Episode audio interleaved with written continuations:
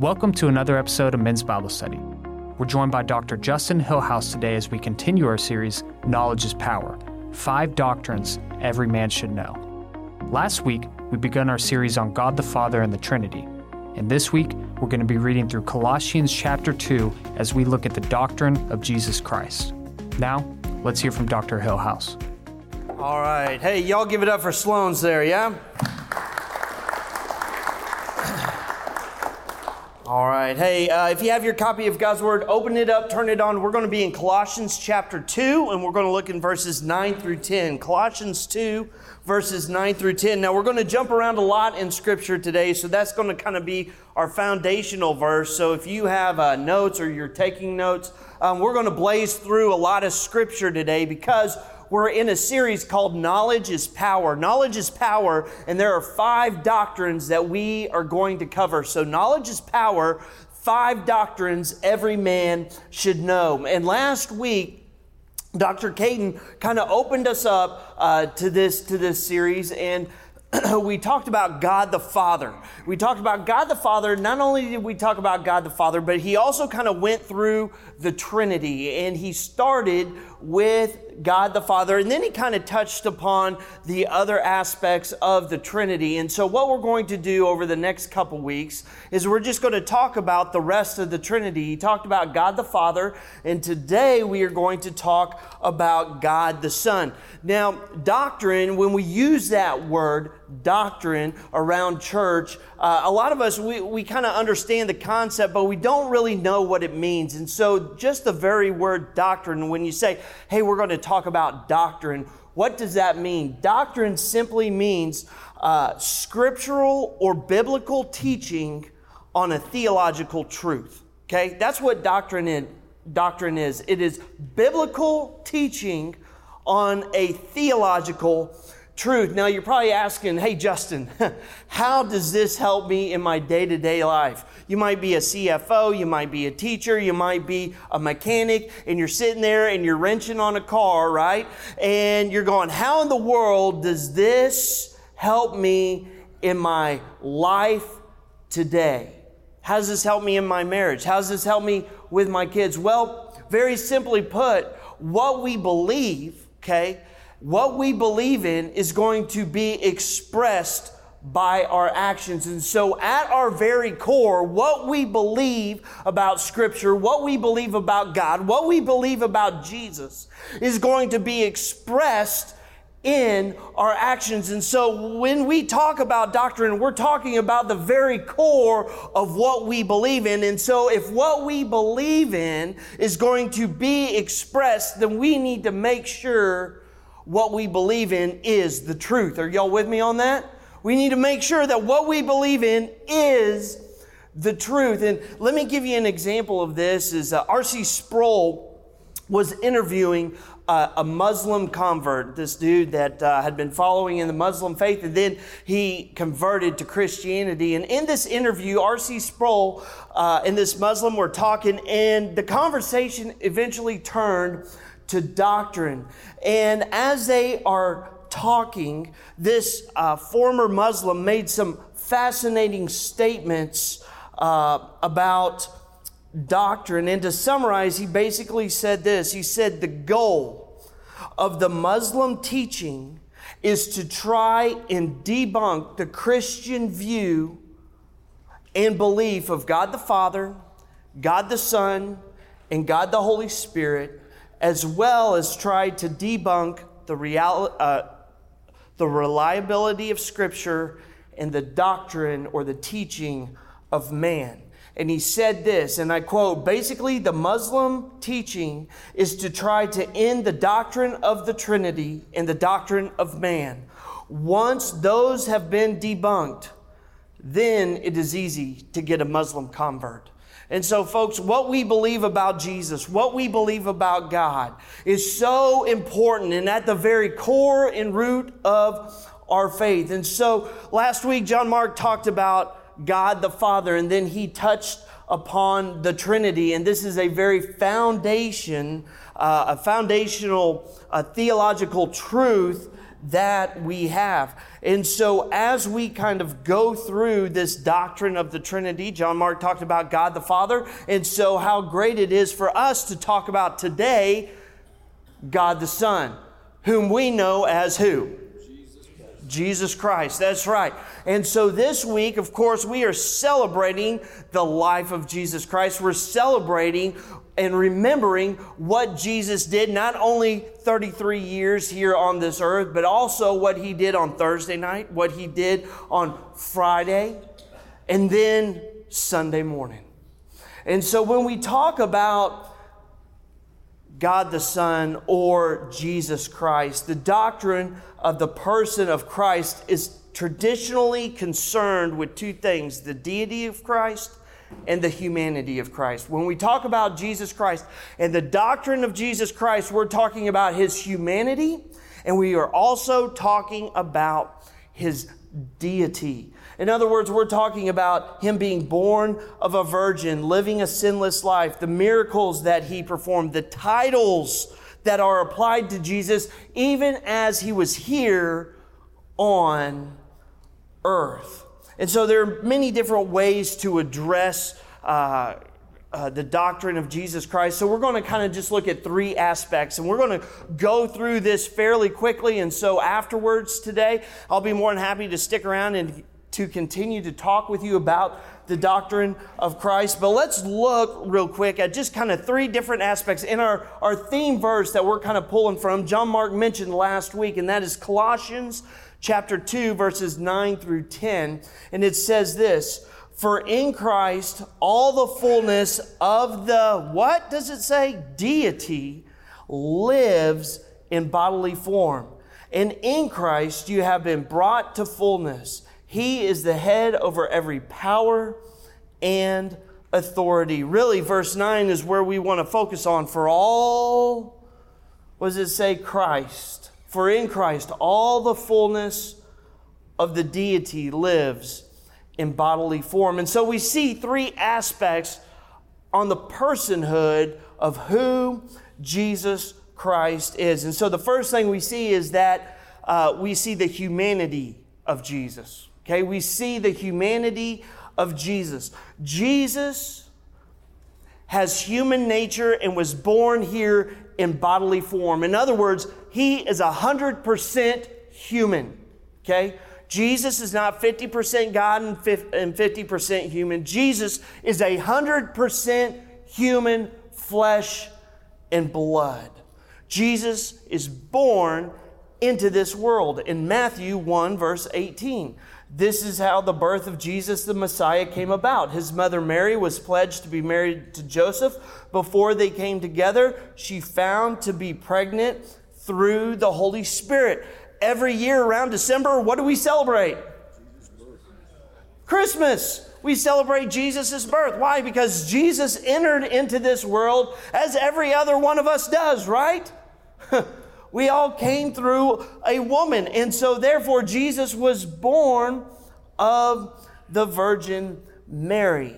But not only was Jesus born just like we were, but Jesus is also held to the same standards that we are held to. In Galatians chapter 4, verse 4, it says this And when the time was set and had fully come, God sent his Son born of a woman. So, right there, so we're, as we kind of go through these scriptures, you're going to see them beginning to complement one another. So, he's born of a woman. We've already mentioned that, right?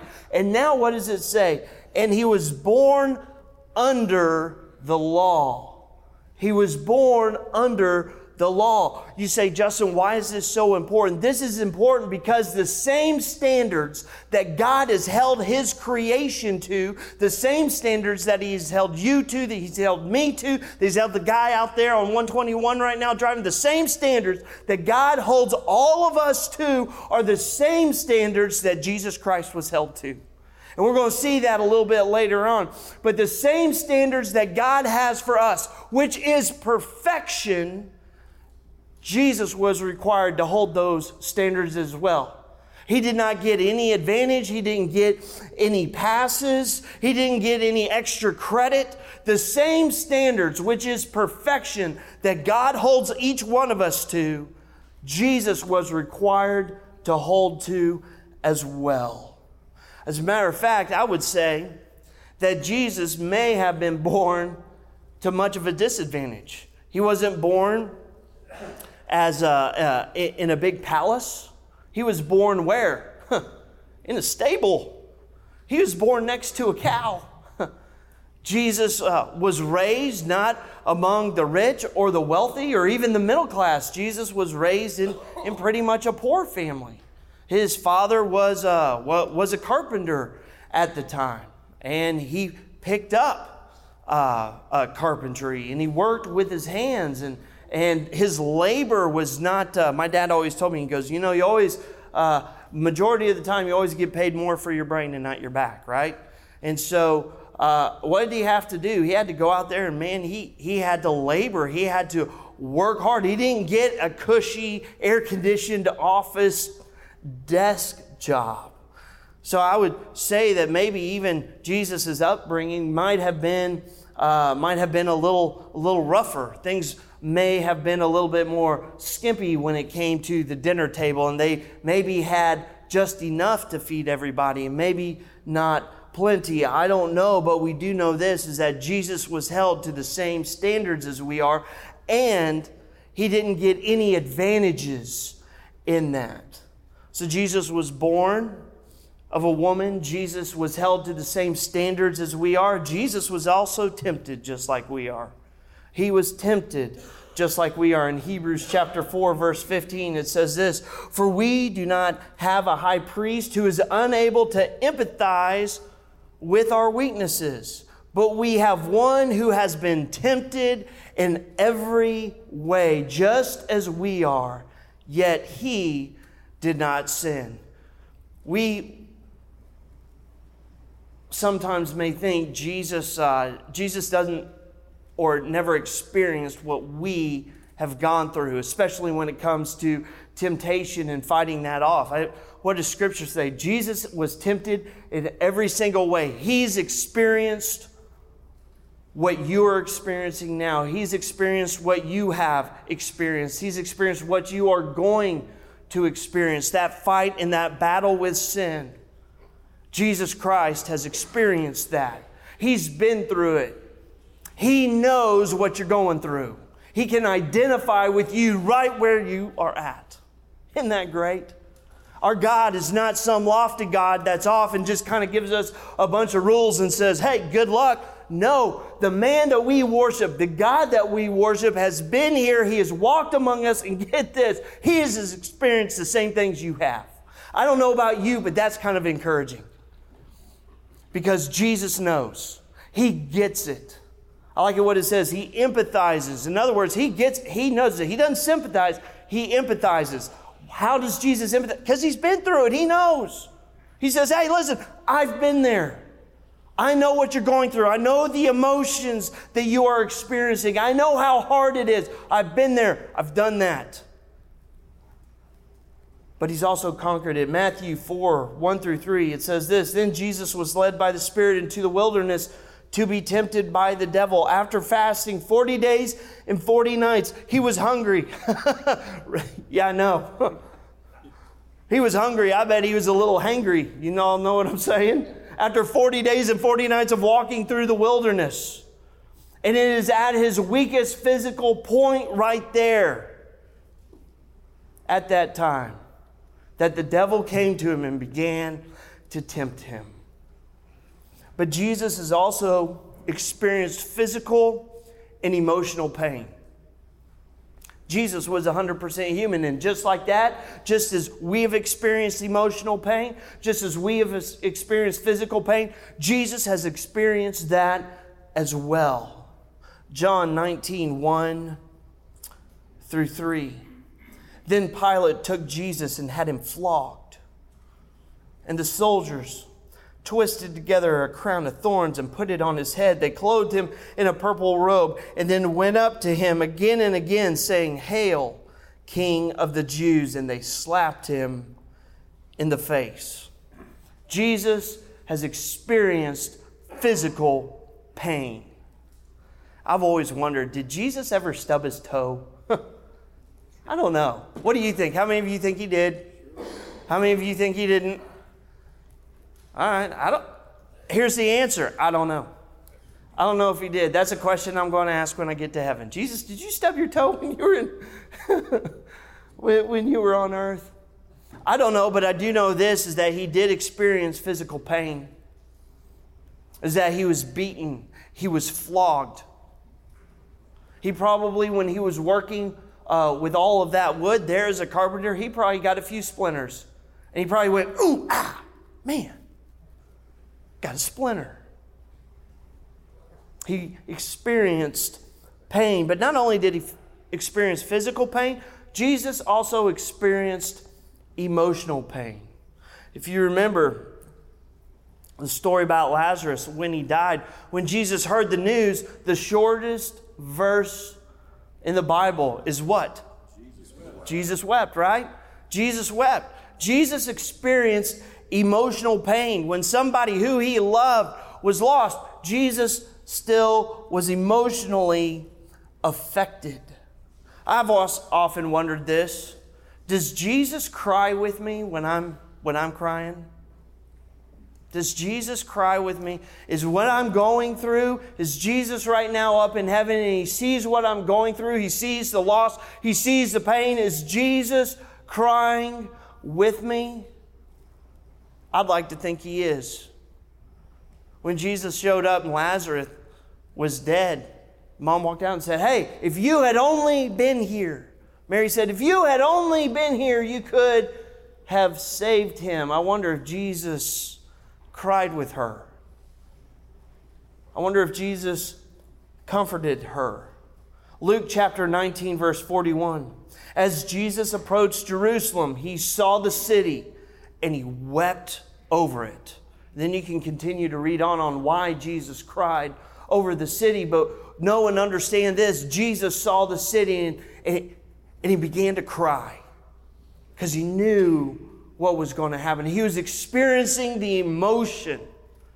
Um, y'all remember that old film, the Jesus film?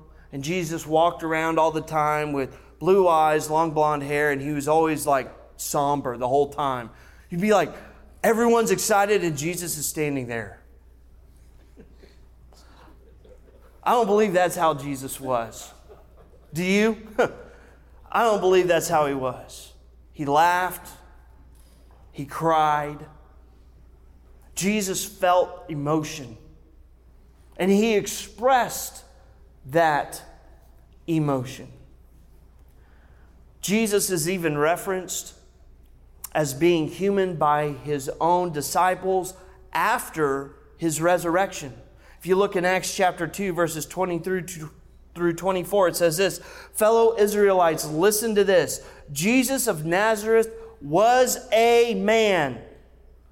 These are his disciples, now apostles, that are going out telling people about Jesus Christ, who he is, what he has done, and they can testify. We spent three years with Jesus. We know this guy. Not only did we see him, but we heard him, we watched him, we touched him, we, we did a whole bunch of just stuff with him, and guess what? This guy, he is a man. The guy that you know and the guy that we know, this Jesus, he is a man accredited by God to you by miracles, wonders, and signs which God did among you through him, as you yourselves know. This man, okay, this man was handed over to you by God, by God's deliberate plan and foreknowledge. And you can read the rest of that passage right there. So when you look at Scripture and when you look at Jesus Christ and who He is, Scripture definitively tells us that Jesus Christ is and was a man, that He was a man. But then we see the second aspect of this doctrine, and that is this that Jesus was not only 100% man, but Jesus was also 100% God. Jesus Christ is deity. He is the deity. Christ was not just born 100% human, but he was also born 100% God. Look back at Colossians. 2 9, uh, 2 9. For in Christ all the fullness of the deity lives in bodily form. The unification of God in human flesh is known as the hypostatic union. Everyone say hypostatic union. It doesn't matter what's going on today, just throw out hypostatic union and people will think you're smart, all right? You might be, you know, in a business meeting or whatever and just say hypostatic union and people go, what? Uh, never mind, it was in men's Bibles. Just use it, you'll sound smart, all right? But that's known as the hypostatic union and that is where God and flesh comes together and it is Jesus, God incarnate. John chapter 1 verses 1 and then 14 it says in the beginning was the word and the word was with god and the word was god. There's the deity okay? And then jump down to verse 14 it says this the word became flesh and made his dwelling among us. That's where god the son jesus put on flesh and came and lived with us. Look, it says this We have seen his glory and the glory of the one and only Son who came from the Father, full of grace and truth. But when discussing the deity of Christ, we are discussing his lordship. That's what we're discussing. When we're talking about the deity of Christ, we're talking about the lordship of Jesus Christ while maintaining the physical flesh while maintaining the human flesh. Jesus was not just human, but he was also still God. And because Jesus was God, he still demanded the respect that was due him. Have you thought about that? Jesus came, and yes, he was a man, but he was also God. And so, as God, he is Lord and King. And as Lord and King, a Lord and a King deserves the respect and the honor that is due him. And we see that happening all throughout Scripture. Christ is addressed as King. 16 times in the Gospel, Jesus is addressed as King of the Jews.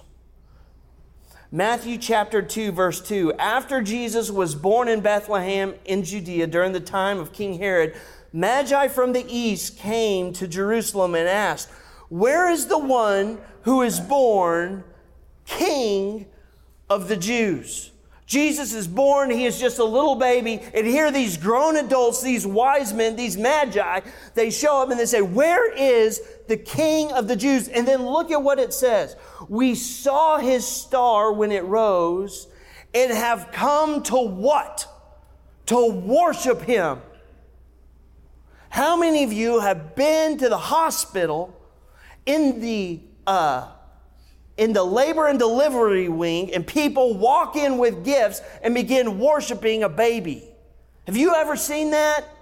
No, it doesn't happen. But it only happens to the one that is born the King of Kings and the Lord of Lords. And so, even in Christ's infancy, the Magi show up for the sole purpose, the sole purpose to worship this kid. Can you believe that? If I am Mary and Joseph, I am standing there and I'm going, oh my goodness.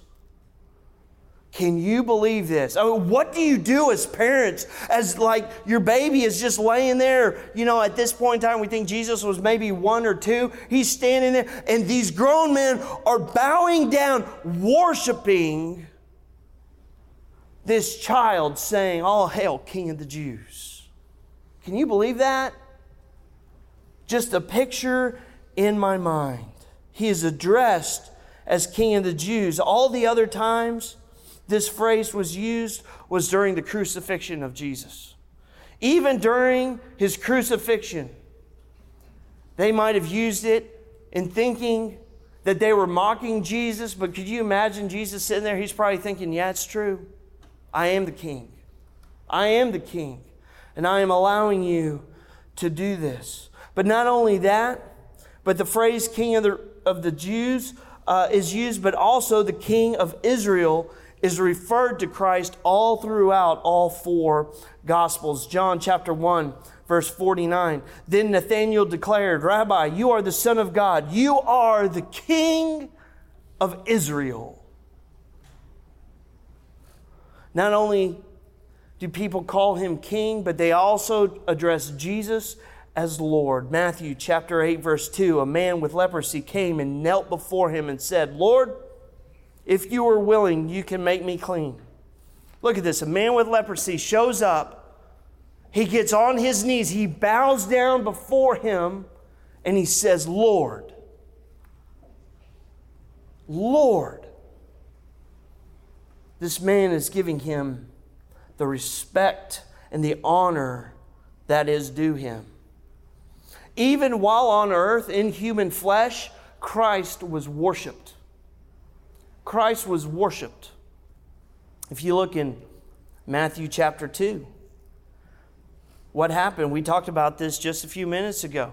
The Magi came to Herod. They said, Hey, where is the King of the Jews? We are here to worship him. Jump down a few verses in Matthew 2 11, and it says this On coming to the house, they saw the child Jesus with his mother Mary, and they bowed down and worshiped him.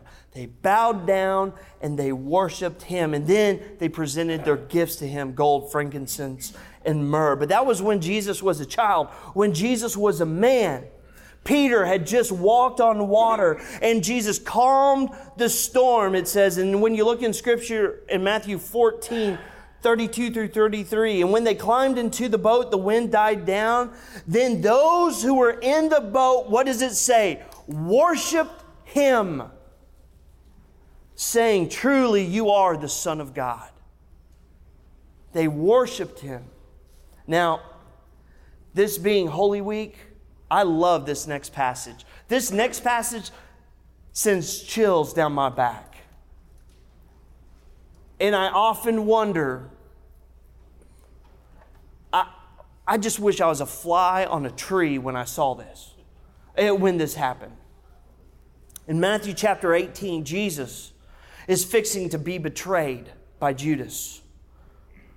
And look at this in 4 through 7 of John 18. Jesus, knowing all that was going to happen to him, went out and asked, Who is it that you want? Remember, this is Judas showing up with, with, uh, with, with some guards, and they're going to arrest Jesus. And so, Jesus, knowing that this has happened, he comes out and he says, Who is it that you want? And they said, Jesus of Nazareth. And he said, I am he, Jesus said. And Judas, the traitor, was standing there with them. When Jesus said, I am he, they drew back and they fell on the ground. They drew back and they fell on the ground. We're here to arrest Jesus. And Jesus walks out and he says, I am he. And they drew back and they fell on the ground. If I was that guard, I'd be awful nervous, wouldn't you? Right? For Jesus to walk out and said, I'm the guy you're looking for, and then everybody steps back and they fall to the ground. Why? Because that is the King. That is Lord. And that is who Jesus is. He is not just 100% human, but He is 100% God. And even while walking through and walking on this earth, He still commanded and demanded the respect and the honor any king and lord should have. Even during His arrest, people got on their knees. Yeah? Even during His arrest, people got on their knees. And so when you look at it, the third aspect of the personhood of Christ is this it is the incarnation of Christ. So we've seen Jesus as a human, we've seen Jesus as God and as Lord and as a deity. So now we see those things come together as the incarnation of Christ. And so we see these things put together. We see that Jesus is God truly in flesh. In Exodus chapter 3, verse 14, it says this God said to Moses, I am who I am. This is what you are to say to the Israelites I am has sent me to you. Remember, Moses is standing there, is in front of the burning bush, and he says, Man, who do I say? Who do I say is, is sending me? And God says, Say, I am sent you. Now jump forward to John 8 58. What does it say? Jesus said this Truly, truly, I say to you, before Abraham was born, I am. Jesus, right there, declares he is God in human flesh. Jesus, who are you? I'm going to tell you the truth. Before Abraham was born, I am. If you look in uh, Philippians chapter 2, verses 5 through 8, in your relationships with one another, have the same mindset as Christ, who, being in the very nature of God, did not consider equality with God something to be used to his own advantage. What, what did we say a few moments ago? When Jesus came to this earth, he did not get any extra advantages. He was on the same playing field and played by the same rules that we did. And what does it say there in Philippians in verse 6? Who being in the very nature of God, and being in the very nature of God. John chapter 10, verses 30 through 33. I and the Father are one. Again, the Jewish opponents picked up stones to stone him, but Jesus said to them, I have shown you many good works from the Father. For which of these do you stone me? We are not stoning you for any good work, they replied, but for blasphemy, because you, a mere man, claim to be God. Well, what did Jesus say back in John? I am. I am. And when Jesus said, I am, all every Jewish kid and adult knew what Jesus was saying. He was saying, I am God. But not only that, Jesus is also claims and shows that he is eternally pre existent. Matthew 13, 34 through 35. Jesus spoke all these things to, to the crowd in parables. He did not say anything to them without using a parable. So fulfilled was the spoken word through the prophet I will open my mouth in parables, I will utter things hidden since the creation of the world. Jesus was here before creation, he will be here after creation. Psalm 110:4 The Lord has sworn and will not change his mind. You are the priest forever in the order of Melchizedek. So, kind of as we wrap up and as we conclude, why is the deity of Jesus so important? Why does it matter that Jesus is fully God and he is fully human? There are three reasons why. Reason number one only someone who is an infinite God could bear the full weight and penalty of sin. Only someone who is fully and infinitely God can bear the weight of sin. Ezekiel chapter 18, verse 20 the one who sins is the one who will die. You like that? The one who sins is the one who will die. The child will not share the guilt of the parent, nor will the parent share the guilt of the child. What is Ezekiel talking about? He is saying that you will pay for your own sins. You got that? Every person here is going to pay for the sins that you commit. Not for what others do, but you are only responsible for you. Are you with me on that? You are only responsible for you, and so you will only be held accountable to the sins that you commit. The righteousness of the righteous will be credited to them, and the wickedness of the wicked will be charged against them. And so let's just establish is that we all have sinned, we have all fallen short, and we all need a Savior. And there's only one man that can bear the weight of all of our sins and his name is Jesus Christ. 1 Peter 2 24. He himself bore our sins in his body on the cross so that we might die to sins and live for righteousness. By his wounds, we are healed. Only an infinite God can carry the weight of our sins. Reason number two, this is important, is that salvation is only from the Lord.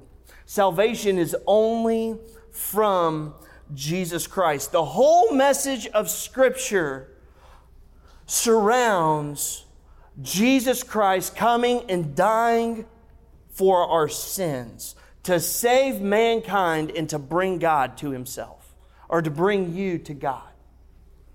That is why Scripture is here for us. That is why God sent His Son Jesus to die on the cross for us, is so that we may have a relationship with God, not only here on this earth, but also into eternity. I like what 1 Peter 3:18 says, it says, For Christ also suffered once for sins, the righteous for the unrighteous, to bring you to God. That's why Jesus came. That's why he suffered. He suffered to bring you to him. And he was put to death in the body, but made alive in the spirit. Why did Jesus come? Number one, he came because only an infinite God could bear the weight and the penalty of sin. He came because salvation can only be found in Jesus Christ. And then, third and finally, only somebody who is fully God can be the mediator between God and man. He is our mediator. And guess what? He's been in both worlds. He has been up in heaven. Guess what? He has also been on earth. And he is the mediator and he understands and he gets it. I like what 1 Timothy 2 5 says it says this For there is one God and one mediator between God and mankind, the man Jesus Christ. I just kind of want to throw this out there as, as we wrap up. And I know I kind of rapid fired uh, through all of this, but at, at the end of the day, it's going to come down to who do you believe Jesus is?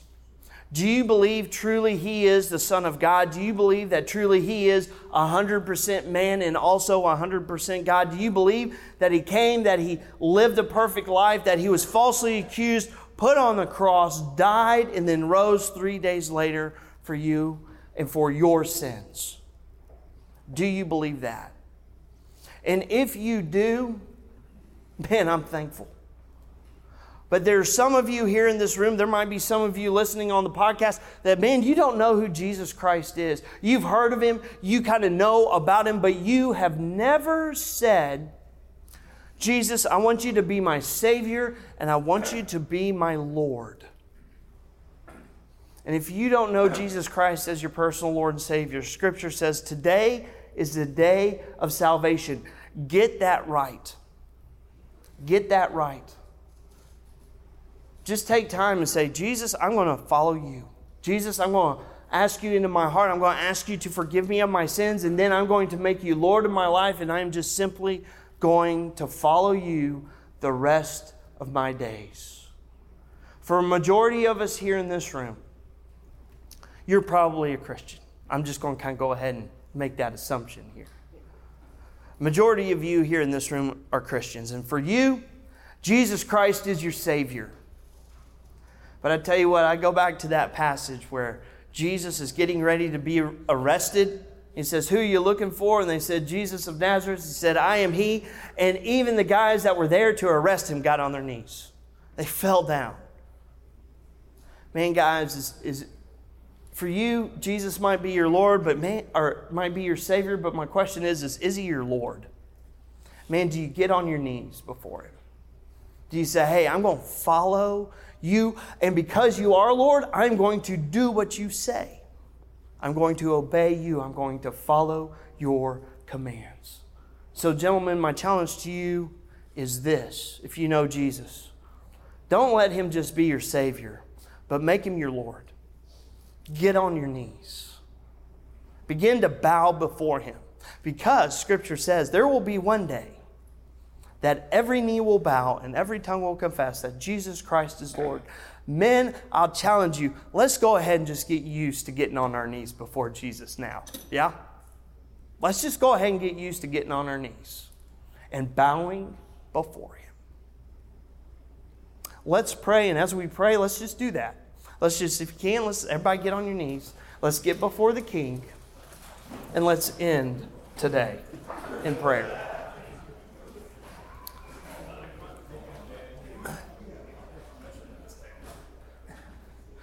Man, God, we love you. And God, we thank you for this day.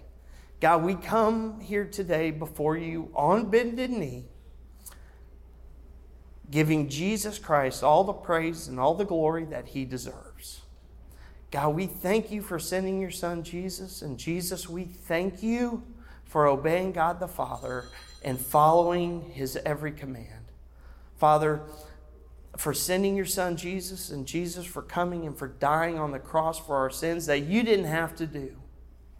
And so, Jesus, we kneel before you today and we say thank you and we give you all praise and all the glory that you deserve. And Father, as we go out into this world, may we be salt, may we be light, may we share the good news of Jesus Christ to those around us.